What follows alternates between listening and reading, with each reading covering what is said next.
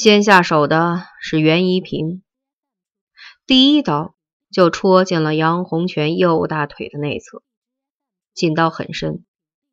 蓝制服棉裤先是翻卷起一团雪白的棉花，随即就被喷涌而出的鲜血浸透了。再后来，整条裤腿都湿漉漉的。一个明显的事实是，袁一平缺乏格斗场上的历练。他或许经常下手打人，也不是第一次动刀子，但远不具备以命相搏、拼刺格斗的经验和心理素质。刺出第一刀以后，那句著名的决斗法则迅即在他身上应验：先下重手的人。必然最先胆怯，除非你真的想杀人。袁一平当然没有杀人的预谋，而且也没有做好必要的心理准备。他是学生干部，与人争斗时屏障的是势力，而不是刀子。但是他仍然先下了重手，舍长而用短，这是他的悲剧。刺出第一刀以后，袁一平和杨洪全似乎都被这个突然变故吓愣了，两个仍傻呆呆的相互扭扯和争斗，又僵持了好一会儿。有人注意到，袁一平此时面色苍白，呼吸粗重，目光呆滞，显得极度紧张和恐惧。刀子还在他的手中抓得紧紧的。持刀的手臂却高高的举向头顶，血水顺着刀柄流淌到他的手上和脸上，又脏又黏。他这是应该扔掉刀子。陈诚后来曾淡淡的评论说：“这样，他紧张的心理会得到缓冲。”而直到这时，杨洪全的那把刮刀仍没有从后腰里拔出来。以至于人们都怀疑他是不是真的有一把刀。后来，袁一平先松开了手，这就注定了他的死亡。据说，袁一平当时哭咧咧的怪叫了一声，同时用双手狠狠的推了杨洪全一把，几乎把杨洪全推倒在地，而他的匕首却在不经意中划破了自己的脸。他又愣怔了一下。竭力挺直腰板，大喘了两口气，但是他随即就崩溃了。人们说他突然转过身，疯子般的向远处跑了。杨洪全立即就追了上去，这是一种本能的或下意识的追击，完全是由敌人的突然逃脱而诱发的，而且几乎可以肯定不会有任何结果，因为所有的目击者都证实说。他伤得很重，动脉肯定被切断了，流了大量的血，血水灌满了他的鞋窝，每跑一步都溅出一圈血点子。血是热的，地面上飘散起淡淡的白色雾气。最令人感到不可思议的是，人高马大的袁一平竟没能跑掉，而且。根据地面上的血脚印技术，杨洪全仅用了十三步就追上了他。十三个血脚印，数字和阴险和色彩的不详，竟组合在了一起。广场上的人太多了，袁一平钻着人缝猛跑了几步，突然迎面撞在一位中年妇女的身上。应该说。他在生命的最后时刻表现出了人性本能的善良，在与中年妇女碰撞的一刹那，袁一平竟猛地耸身向后，顿住了脚步，从而使那位妇女仅被碰得趔趄了两个就站稳了身子。袁一平自己却不得不在原地停顿了下来。当然，他的停顿和迟缓也仅仅延续了半秒钟，但是。半秒钟就足够了。杨洪全就在这同一时刻扑到了他的身后，前仰而后扑，两股力相向作用，使杨洪全手中那把七英寸刮刀被齐根送进了袁一平的后身。他们合力杀死了他们自己。根据目击者的陈述，这时袁一平慢慢的转过身来，困惑不解的看着杨洪全，然后他又缓缓的仰起头。眯着那双已经失去了神采的眼睛，怅惘的望着头顶上方湛蓝的天空和那轮血红色的冬日，若有所思的叹了一口气。最后，他极不情愿的、慵懒躺倒在广场高大的水泥砌块上，他的姿势并不雄壮。四肢松软散漫的摊散开，但是右腿痉挛了几下之后，再也没有伸直，摆成了一个走了形的大字。杨洪全脸色煞白，失血和惊恐使他完全丧失了自持力。他弯下身子干呕着，几缕涎液从嘴角一直挂到胸前。使那张曾经挺漂亮的脸上看上去污秽不堪，像一个白痴。当人们逐渐围拢上来时，他抬起了头，张皇无助地向人们望去，嘴一张一闭，似乎想解释些什么，但是他终于什么也没说出来。后来，他紧紧地闭上双眼，一颗巨大的泪珠。顺着面颊急速的向下滚落，在蓝制服棉衣的前襟上溅落成无数水星。后来有人说，杨洪全仰倒的姿态近乎是完美的，身板笔直，铿锵有声，像是在演舞台剧。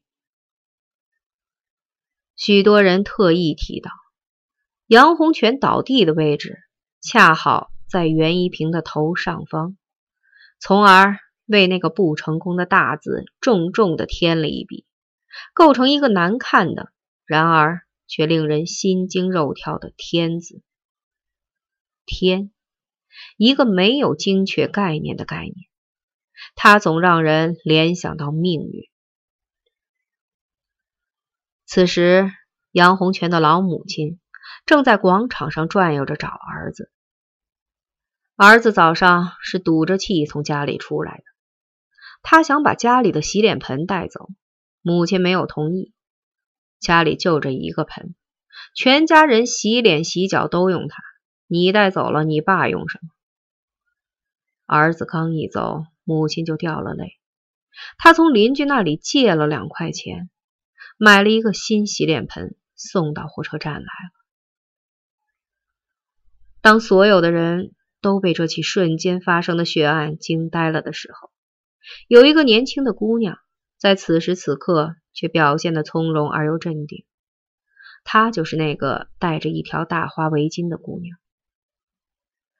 她从水洼里拎起那只橙色的皮箱，用棉手套开取皮箱上的呢子，解下那条花围巾，包裹在皮箱的外面，使它不再那么醒目扎眼。然后他悄悄的又把它放回了行李堆里。几分钟以后，这件标记着陈诚名字的沉甸甸的皮箱就被装上了行李车，发运到山西去了。姑娘目送着皮箱被拉走了，缓缓的舒了一口气。她对于袁一平和杨洪全之间的流血惨剧似乎完全不在意。后来有人坚持认为，这个姑娘就是王兴敏，陈诚名义上的女朋友。这是一个很大的误会。许多材料都可以证实，王兴敏当时肯定没有在现场。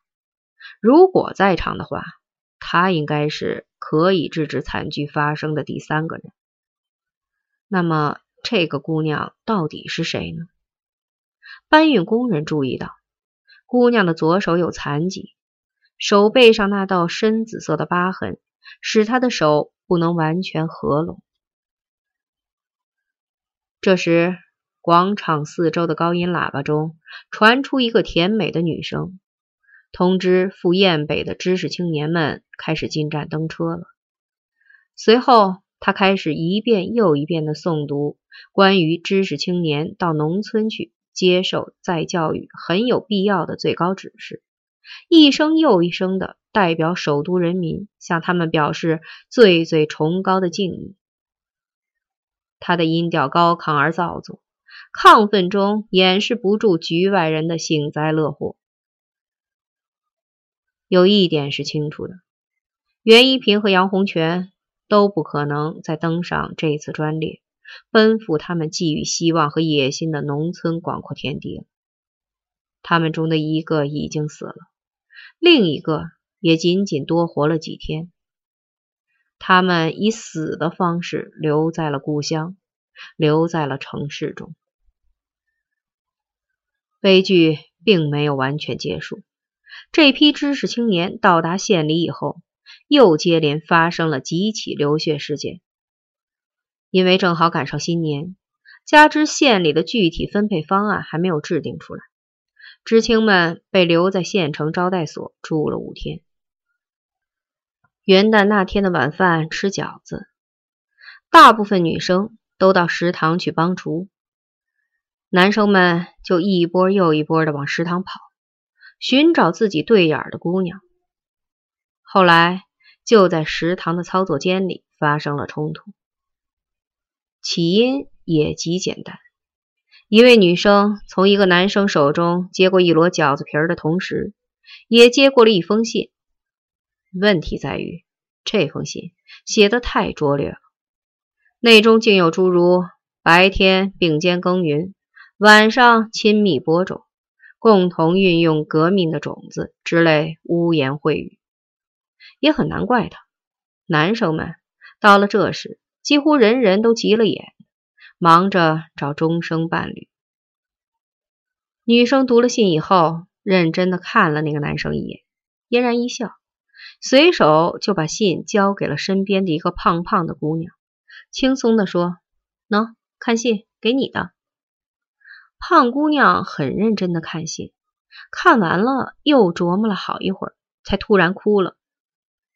她捂着脸跑出食堂，接着是一大群怒冲冲的男生涌进食堂，把写信者打得头破血流。随后，写信者的哥们儿也闻讯赶来。双方用菜刀、面杖大打出手。多年以后，还有许多当年的知青提起这桩求偶事件，他们称之为“播种工程”。这项工程整整延续了十年，伴随其中的是难以言说的屈辱、痛苦、流血，甚至付出生命。也有幸福，但这种幸福。多半是另一类型的痛苦。笔者后来找到了这起事件的两个当事者。当年的胖姑娘仍很胖，可是已经老多了，以至于我几次脱口而出的称她为大娘。有意思的是，她返城以后一直在一家集体性质的食堂工作。提起那封信，她笑了，笑过之后。却有几分感伤。他说：“那时候真傻，兴许那是一桩好姻缘呢。”她现在的婚姻不太顺利，丈夫开了一个餐馆，外面有三四个野娘们。那位情书中转者现在是一个中学的校长，精明干练中绝不缺乏女人的温存和风韵，不知是褒是贬。学校的老师们都说他是人精，人精的婚姻也不顺利。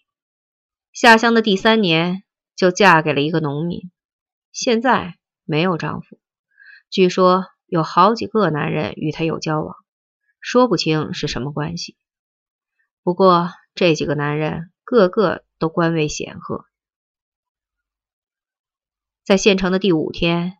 即分配到各公社和大队去的前一夜，知青中又发生了一起命案。死者是个学生干部。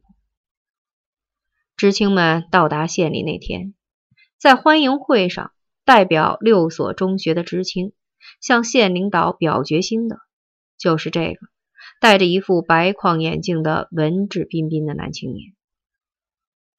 那天晚上，县礼堂为知青们放了一场电影。同学们看完电影，回到招待所时，他已吊死在房间的横梁上。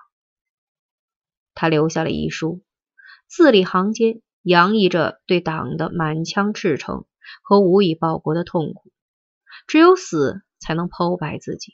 他说：“所有的人都认为这是一起成功的谋杀。他没有情敌。”是政敌对他下了毒手，但县里却认定他是自杀，而且是畏罪。欢迎会之后，县领导在一夜之间就接到了十几封揭发信，揭发他在北京参加文化大革命时恶毒攻击伟大领袖和敬爱的江青同志的种种罪行。揭发信中还建议县领导。此人家庭出身是大地主，应该让全县贫下中农都知道这一点，以便加强对他的监督改造。县领导找他核实过这些揭发信的内容，为的是对他本人和革命事业负责。